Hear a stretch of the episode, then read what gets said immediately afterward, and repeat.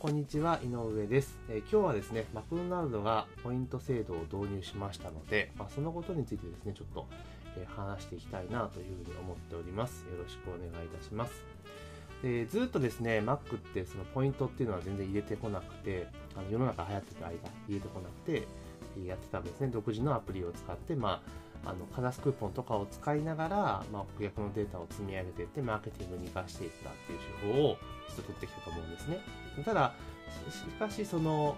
マーケティング施策っていうのはどちらかというとクーポン頼みのところがあって、まあ、実質も値引きして売りまくっていたっていう状況だったと思うんですね。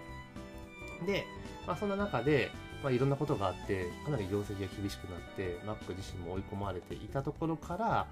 まあ、なんとかその自分たちの強みっていうものは何なのかっていうのところを多分考え直してで本来自分たちが取るべき戦略を取った結果、まあ、業績が回復基調になっている、まあ、回復してきているんですけれども、まあ、その中で今度ポイント制度を入れてきたっていうところなんですね。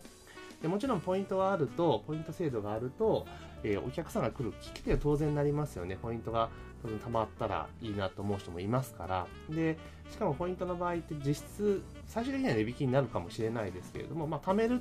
のが趣味っていう人も結構多くなってくるので、まあ、直接的な値引きではなくて、まあ、集客の反則につながるのかなというふうには思っております。で、今回 D ポイントっていうところですよね。ドコモが主導するポイント制度を入れてきたっていうところなんですけれども、まあ、現在その飲食店とかいろんなところが入れてるポイントって大きく4つかな ?3 つか。えー、ではまず代表的なのが T ポイントですよね。スタヤがやっている。あとはポンタがあって、あと楽天があって、で、今度その D ポイントがあるってところなんですね。で、結局各社、当初、まあ、何年か前までですね、ポイント制度がもう大流行した時期っていうのは、各社自前で、まあ、ポイントカードっていうのをずっと作っていたりしたんですね。ただ、ポイントカードっていうのは基本的には扱い的には現金なので、で、その付与したポイント分のお金を引き当てなきゃいけないというところで、財務上に結構いろいろな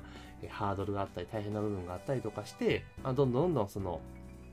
費用負担っていうことを考えた中で、まあ、各社とも共通化に進んでいったっていうのが今なのかなと思ってます。で、その中で大きく先ほど申した T ポイント、ポンタ、楽天、D ポイントっていうところの4つに割れてるのかなと思います。で共通ポイントのメリットっていうのは、そのお客さんの購買データがどんどん積み上がっていくので、まあ、その利用してるお客さんがどういう生活シーンでどういう頻度で使っていて、他どんな店で何を買っているのかっていうところまで、え実は補足できるんですよねだ。データを積み上げていくことができるんです。まあもちろん、その当然共通プラットフォームを提供している、例えば D ポイントであればドコモが持っているわけですし、T ポイントであれば、まあ、スタヤ、T カードが持ってるわけなんですけれども、まあ、それを、えー、参画企業は、多分、ね、一定の多分費用絶対かかると思うんですけれども、まあ、それを支払って提供を受けるというところなんですよね。で、それを自社でやろうとすると、やっぱすごくお金がかかるんですけれども、こういう共通プラットフォーム化することによって、まあ、コストだいぶ抑え抑えることができますし、それによって、そのそれぞれ利用されているお客さんがどんなお客さんなのかっていうのをつかめるっていうのは非常に大きいのかなというふうに思ってます。で、まあ、ドコモにしても、ただ T カードにしても、ポンタにしても何でもポイントそうなんですけれども、まあ、基本的には、ポイントカード単体というものがありつつ、まあ、アプリとか、あとクレジットカードで紐付けることができるので、このリアルに個人っていうのが特定できてしまうんですよね。特定できるというか、あのデータ上ですよ。だから、例えば何十、何歳ぐらいの人はどういう利用の仕方をしてとかっていう言葉がわかるわけなんですよね。だそういうのを踏まえて、あの、自分たちの政策、政策ですね、搬送とかプロモーションとかっていうところに活かしていけるので、まあ、非常に精度の高いマーケティング施策が受けるようになるのかなというふうに思っております。じゃあどこ、マクドナルド自体はじゃあポイントが入ったことによってお客さんが来るようになるのかどうなのかって当然なると思いますし、まあ、ただ D ポイント自体が、うん、なんていうのかな、まだまだそのメジャーではないですよ。あの、例えば T ポイントみたいな感じで、まだメジャーにはなってないので、まあ、今回その D ポイント側もう Mac で使えるっていうところでだいぶ会員数を増やしていきたいのかなっていうのが見て取れるかなっていうところもあります。で、結局その、もともと Mac はその、カラスクーポンっていうところで、あの、あれですよね、マーケティングデータっていうのをどんどん蓄積していってたわけなんですけれども、結局それだと個人が特定できないんですよね。しかも Mac の中でしかの利用動態しか見えないというところがあるので、それがやっぱ唯一弱点だったのかなっていうことと、やっぱり日本って今も、あれですよね、もうほぼ iPhone ですよね。5割以上が iPhone 利用者なので、カラスクーポンってもの自体がもう使われなくなってきたっていうのが多分大きいと思うんですよね。今まではなんだかんだでガラケーとか Android とかで使えてたものが、結構どんどんどんどんみんな iPhone にしていくので、そのプラットフォームが使えないとなった時には、やっぱりこういうポイントカードっていうものを入れてデータを集めていくっていうところにまシフトするのは、まあ、ある意味自然な流れなのかなというふうに思っております。で、実際その、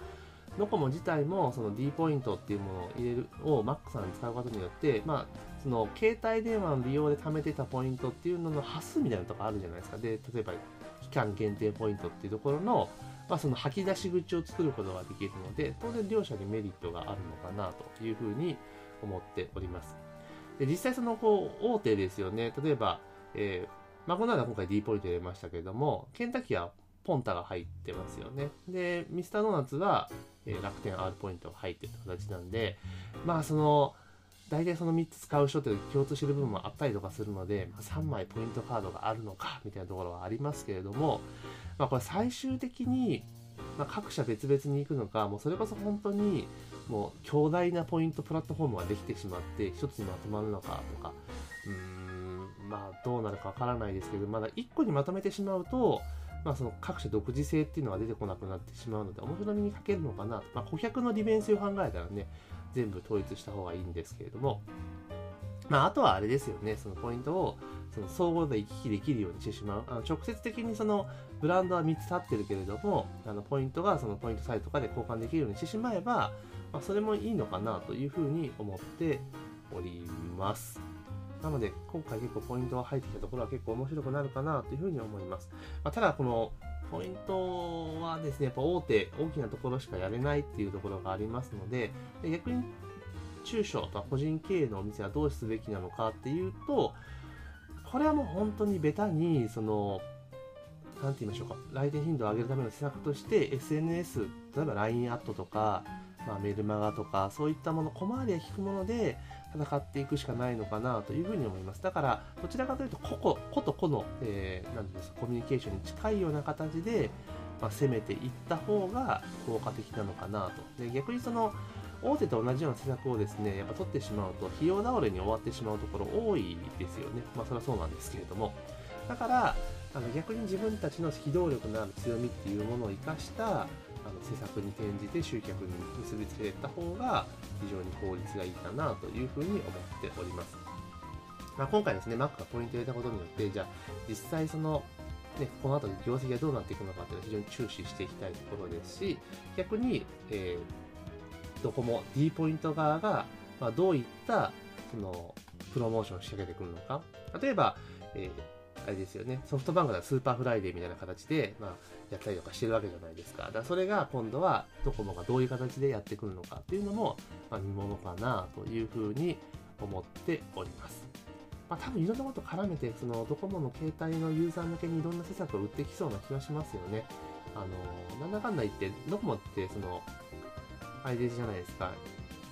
どんどんどんどんユーザーが取られてたっていう時期があったので、まあ、今はそうでもないですけれども、圧倒的に利用の、あの、されている方が個人よりも法人が多いわけですから、どうしても個人ユーザーを増やしたいっていうのはあると思うので、まあ、そういったところでいろんな、まあ、消費者としてはいろんなサービスが出てくるんじゃないかっていう期待はできますので、まあ、このドコモのポイント制度ですよね。Mac に入れた Mac のころがどうなるのかっていうのは注視していくといいんじゃないかなというふうに思っております。というわけで、えー、今日の音声は以上になります。ありがとうございます。